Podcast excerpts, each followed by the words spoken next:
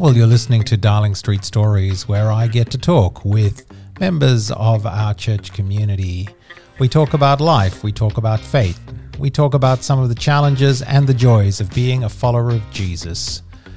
We hope and pray that this will be profoundly encouraging to you and help you to connect with God and learn to live a truly great life. Well, it's my very great privilege this morning to talk to Eliza Leadow. Uh, Eliza, so great to have this conversation with you. How are you this morning? I'm great, Mark. How are you doing? Fantastic. Great to be here. Thanks for having me along. Well, it is lovely, and I'm looking forward to hearing your story. So let's start off by just uh, hearing a little bit about your family. Who is your family? What's your family? Who is my family? That's a deep question to start with. Hmm. My family currently consists of quite a few different circles. My first initial family is James, my husband, who I live with.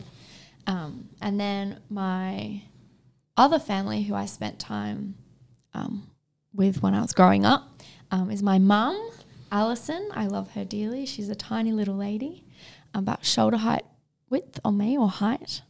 Um, and my brother Mitchell and my auntie Cheryl. Um, so I have a bit, a bit of a blended, odd family. Okay. Um, my dad passed away seven years ago now. Um, he lost his battle to cancer Wow. after the second round. Um, yeah, so that's my family plus my dog. My dog's name is Molly, and she's extremely cute, and she's a moodle, and she's also about seven. Right. But does your dog live with you and James? Maybe not. I kind of wish she did. Right. She is my dog. I, She's I bought dog? her for my family when I lived at home. And then the trade off for me getting married was that I'd leave the dog for my mum, Oh, okay. which is a bit sad for me, but pretty happy for my mum. Your mum likes the dogs. She kind of got the good end of the deal. I had to live with a boy and she got to keep the dog. So uh, Okay. Well, I'm I'm sure she enjoys looking after the dog a lot, she does. Yeah. It's her little best friend. perhaps more so than having you in the house. Is that what you were alluding to? Oh, look, maybe. All right. That's great. So, Eliza, did you grow up in a religious or Christian family? I did not. Um, both of my parents came from backgrounds that didn't go to church and that didn't have much religion um, attached to them. My mum would call herself Church of England. Okay. Um, she was born in Wales, so in England, um, and her family grew up believing that there was a God, Yep. but kind of not doing much about Okay. it. Um, and my dad was a strong atheist, a strong non believer, um, to the point where he thought that all religions were the same Right. and were fighting and arguing over the same thing. Okay. So, how did you go from that family to now working in a church and as a chaplain at a school? It's a bit of a turnaround, Yeah. really, in my opinion. Um, when I was in primary school, my mum sent me to Protestant scripture, which is now Anglican scripture. Yep. Um, and I was in scripture since kindergarten, since day one. Um, and in that class, kind of learnt about God and I learnt about Jesus. And as I sat there and learnt, my little tiny five year old brain thought, oh, this is just something you learn. Kind of like maths. You learn how to do maths, then you can do maths. Yep. You learn about God, God's there, cool. Um, and I kind of never thought anything more about it until I was in year one. When I was in year one, my dad got diagnosed with cancer, a sinonasal carcinoma, um, size of a golf ball in Wow. his sinus. Um, and the doctors told us that he had a 5% chance of surviving um, an operation that would um, remove the cancer, remove the tumor from his sinus. And at that point, I didn't quite understand what that meant. I was still a bit young. Um, but one night I walked into the kitchen and I heard my mum praying. Wow. I'd never heard her pray before. Huh. I'd never heard anyone except for my scripture teacher pray before. Um, and she asked and she cried out and she begged God. She was begging God, she was weeping, asking God to save him, to save my dad. Um, and I heard the words, um, and I pray, God, that you will save him. Amen. I thought, ah, maybe God's not just something that we learn about at school as a single subject thing. Um, so we kept going, um, just kept plodding along. My dad survived. Wow. Um, he made um, he went into full remission from his cancer when I was in about year four. Um, and then one morning, this is probably my favorite my favorite story to tell about my dad. Um, one morning, my brother and I woke up, and we'd taken out all of his developed photos. He had them all in a box, all in their sleeves, individually um, sorted into particular events, particular days that he'd taken them, and we took them all out. And he would have had over a thousand. We just laid them out all over the living room floor, not in order, Yep. mixed them all up, Oh. and then he woke up and he came out. Um, he was he was not happy. Really? I can't imagine Yeah. why. I'm not Gosh. sure why he wouldn't be happy. We're just making a nice kind of collage on the floor. Yeah. Um, and he walked out and he said, "Right," he said a few more words, Mm-hmm. very unkind words. Um, he's not very happy, and he said, "You're going to church." And so the next day, he drove us to church, and as we got there, he parked the car, and he told us to get out and go get some morals. wow. So off we went Yeah. by ourselves. He did not come with us. Yep. He dropped us at the gate and said, "I'll be back in an hour." Wow. So he decided that you you needed church because you needed some morals because you and your brother were just such, annoying little. Such annoying little brats. okay. And then it was there that we started to make friends and get really excited about who God was and what that meant. Um, I started taking scripture a bit more seriously Yeah. at school. Um, and I had a scripture teacher in year five. Her name was Rebecca. Um, I'm still in contact with her. And she shared the message of Jesus in a way that I hadn't heard before. She shared that if Jesus was someone who I believed in and who I wanted to follow, that that actually had implications for my life. Yeah, and that wow. actually meant that I needed to change. Yep. And it was at that point that God was like, hey, Eliza, here I am. Come home. Wow. And so I accepted Jesus in that scripture class. Um, and I still have contact with Rebecca and we still chat and we still talk about God and we still marvel at the fact that God worked in a miraculous way Yeah. um, through her. And then ever since then, I've just loved Jesus so much. I think he's just really cool and he, really Wow. cool, right? An understatement. yeah. Jesus is really cool. Okay. Um, he's just the most important thing in my life, and even more than James, which some kids that I teach can't quite fathom yep. yet. Yep. Um, but yeah, he's you know he's just changed my life. So good. So big shout out to Rebecca if you're listening to this to podcast, which hopefully you will. Uh, thank you for your faithfulness and teaching scripture and being used by God to change little lives forever. Uh, so, what's for you? So you've been a Christian a little while now. Just a few years. Yeah. So what's the best thing for you about being a follower of Jesus? I was thinking about this during the week. I was thinking about how there are so many good things, but if I had to, if I had to bring it down to one thing, it would be hope. Hmm? And that's a word that's thrown around quite a lot. But I think the faith that we have um, in an eternal God who loves us and who promises to save us from this broken world gives us such a joyful hope that it doesn't actually matter what we go through. It doesn't matter how hard things get or how great things are. Yeah. That God remains the same and He gives us that hope that one day we will get to be with Him forever. Um, and that excites me. And I just, I think that is the best. Yeah. Fabulous. Yeah. Uh, and what um, what have been some of the challenges of being a follower of Jesus that you've encountered? Because sometimes we can think, oh, you know, it's all great, it's all fantastic. Follow Jesus, life will be perfect. Well, it's not always that way. So, Definitely not. How what have been some of the challenges you've experienced along the, your journey so far? Yeah, I think the biggest challenge that I've faced is that God calls us to have such great patience with Him. God doesn't act when we, you know, rub a genie in a bottle and the genie pops out, grants you three wishes. God doesn't act like that. He doesn't. Right. We don't pray to Him and He gives us what we want straight away. He actually calls us to be patient and um, encourages us to practice patience often.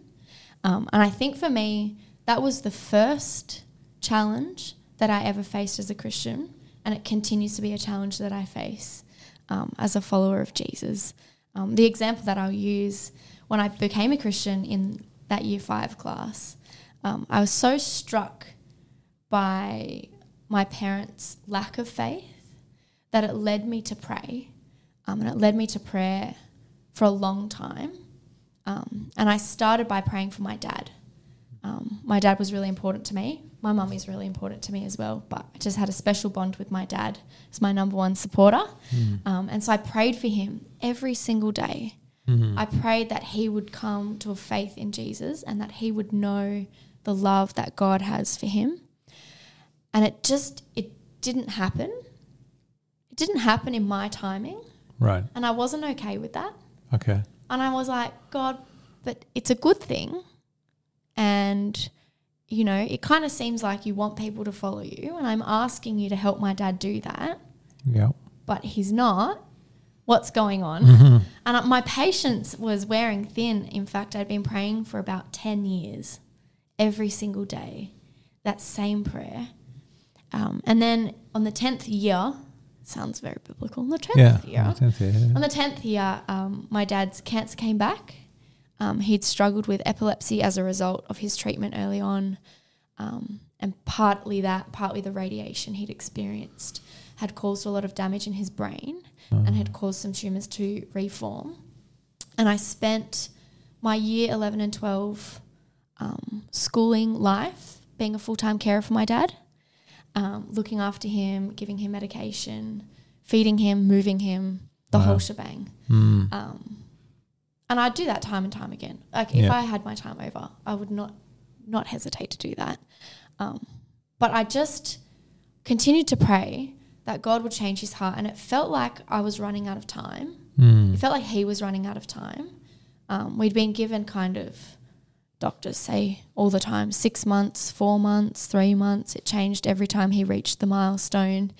Um, and something in me knew that there was a reason for that. But I think I struggled so much to be patient. Right. I just got really frustrated with God. I said, God, it's been now 12 years. Yeah. I have been faithful in prayer for 12 years.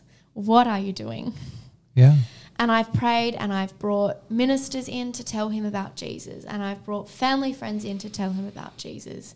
And there's been countless people come through our house in his state of not being able to get out of his bed and escape it. People have come in to tell him about Jesus.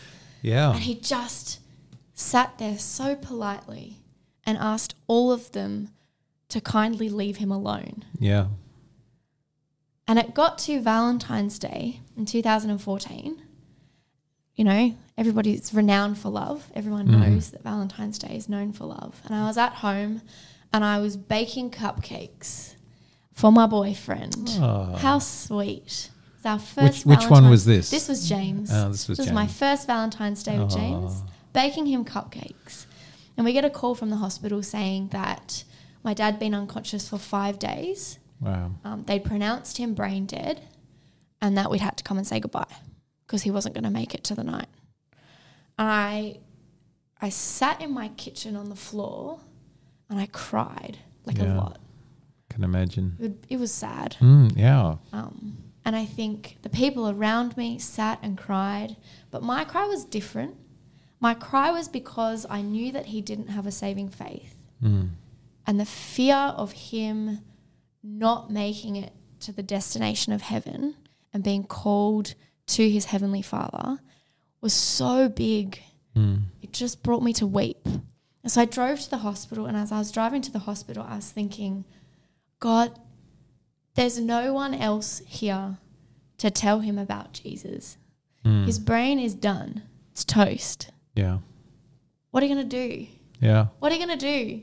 I got to the hospital and I sat there and I listened to my mum cry and speak to him and tell him that it was going to be okay because he was going to be out of pain soon. Mm.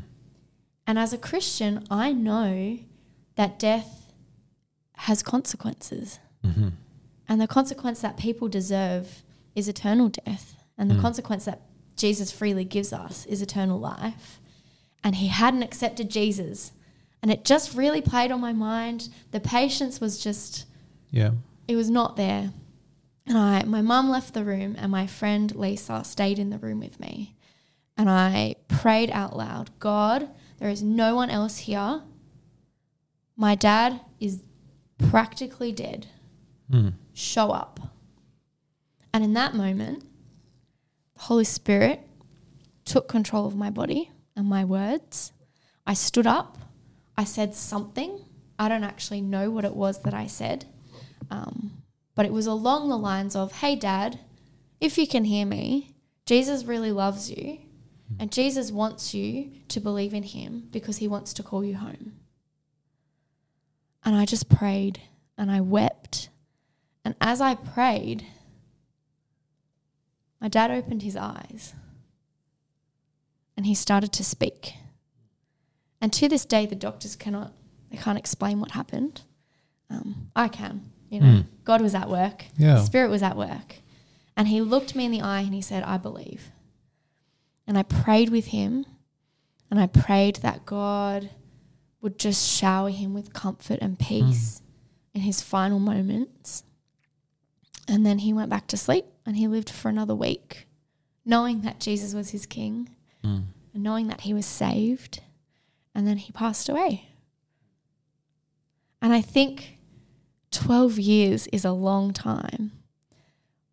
But we see time and time again in the Bible and time and time again in life that God is true to his promise and he's true to his word and he is faithful. Yeah. And he's so faithful. We just have to have faith. Yeah.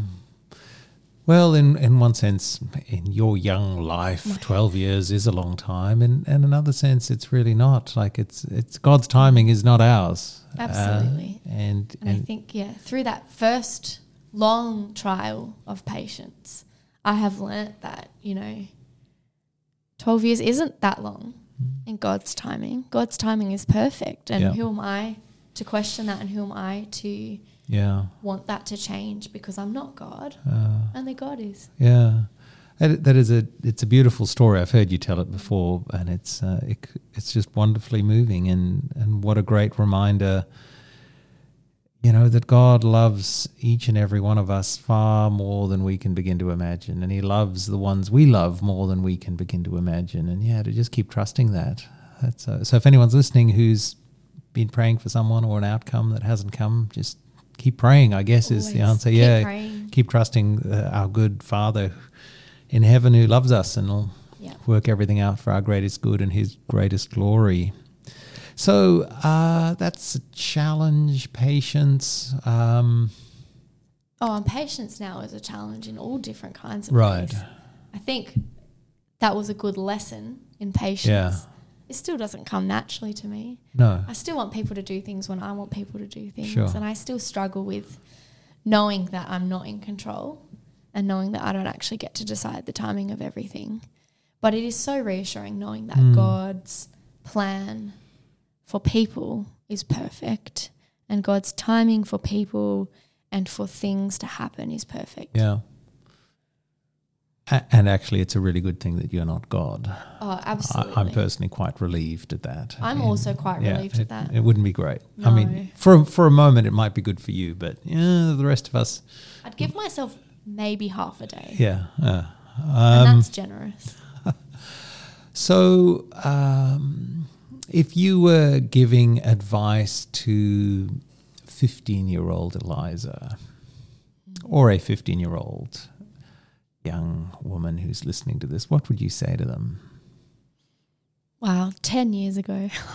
10 years ago. 15 year old Eliza or 15 year old person listening to this podcast, um, I would just encourage you, um, or encourage myself or whoever it was, um, to hold firm to the knowledge that God is kind and loving and He does things for good. Right. He doesn't do things to mess with people and He doesn't do things to harm people. He does things for, for good. Yeah. Um, and Even, even if you can't see it at the time. If, yeah, absolutely. Even if you can't see it at the time. And I think there was a lot of time when my dad was still alive that I was frustrated and I couldn't actually see what God was doing. Um, but looking back, I can see that God was slowly chipping away at his heart and slowly using his situation to bring people into him and to bring him into God. Yeah. Um, and so, yeah, it doesn't always, it doesn't always appear like we know what's going on because we don't. Um, and it doesn't always appear like God is working to bring good, but He does Yeah. every single time. That's well put. So, what do you do with yourself vocationally now? You trained as a teacher. Tell us a little bit about what you do for work. Well, vocationally, I am a master in education. It's a very fancy A master of education. I'm a bachelor in psychology and a master in education. It's not very gender inclusive. No. Aren't you a mistress or a madam of education? A education? madam of education. I like that one. Maybe I'll go with that. Um, master feels like I have control though. That's true. Okay. Control over You've education. mastered you've mastered I've education. absolutely mastered I guess that's really what it is rather than Um, gender. Okay, yeah, so you yeah. you yeah. Master in education. I have um, been working here at Darling Street now for four years. Has it been 4 It's been years? four oh my goodness. Mark. I know. Are you sick of me yet? No, not at all. Every year gets better. You I agree. It has been just wonderful to see you grow and flourish and ah man, it's been been fantastic. It's been So- a wonderful time. I love working here. Um, so I'm working here at the moment two days a week, and I also am working this year. I started a new job at Trinity Grammar School as the junior school chaplain, Fantastic. which is my dream job. Right. A job that I have asked God for time and time again, and He said to wait. yeah. Um, and then um, the opportunity came up at the end of last year, and I thought, well, this is God's timing. yeah. So we're going to do it. And it's been really, really fun. That's wonderful. It's been a really fun job. What's what's a highlight of the job at Trinity? What do you really enjoy? Oh, a highlight is all of it. I think I've really been pushed this year um, in the sense that prior to this year, I didn't really give um, kids talks. I didn't really give talks. Yeah. Um, I'd teach, I'd teach from the Bible and I'd teach things, but I never actually had to sit down and form a 10 minute talk. Right. Um, and it's something that I was always a little bit nervous about. I don't know why. I don't know either because you're because you're so good at it. I'm not sure why. No. Um, because it's just teaching, but for a 10 minute monologue. Yeah. So I'm not sure why. Um, but this year I've been um, not forced, but part of my job is to deliver two kids' talks a week. yeah. And so writing those and sitting down and actually um, determining what it is that's important for kids to know about God and about the love that He has for them has been a challenge, but a really enjoyable one. Fantastic. And what's the highlight of working here at church apart from doing podcasts like this? All of it. All of Uh-huh. it. Uh, Um, oh, I was reflecting on this this week. I think it's the moments where you hear back from the parents that their kids are talking about Jesus. mm, I had a parent come up to me a couple of weeks ago and say, Mummy, we forgot to say grace wow. before they ate. And she came up to me, the mum came up to me and said, This is your fault. This is all on you. Yeah. yeah. Thank you very much. awesome. Little bit of sarcasm, But mostly it was her saying, Thank you that, um, yeah, thank you for the impact that you're having in my kids' faith. Yeah. There are kids running around our church who are excited to be at church Yeah. and who are excited to know about God. And that brings me so much joy, Mark. Oh my goodness. Well, you've done a you've done a wonderful job along with I guess the whole church to create a context where kids love being part of church and that's just so wonderful, isn't it? I mean, It's oh, it's fantastic, and I don't do it alone. Big shout out to my team of kids Yeah. workers; they are all fabulous. I could not absolutely do this without them, Mm. um, and I'm very thankful for the tireless effort they give to loving these kids so well, Yeah. um, and to sharing their faith with the kids. Yeah. Yeah. So, um, what are you looking forward to? What are you excited about as you look ahead? Depends how far you want me to look. Oh, I don't know. I'm excited this afternoon for Kids Club. Okay, that's good. Friday afternoons is my favourite time of the week. Um, I get to pick up kids from the local public school and I get to tell them about Jesus and have fun. Yeah. Um, next week, we're planning a big Master Chef afternoon. I'm pretty Ah. excited about that. That'll be fun. Yeah. That'll be really fun. Yeah, yeah. Looking forward to seeing and tasting. Maybe I'm not looking forward to the tasting part. Mm. Um, some magnificent food creations.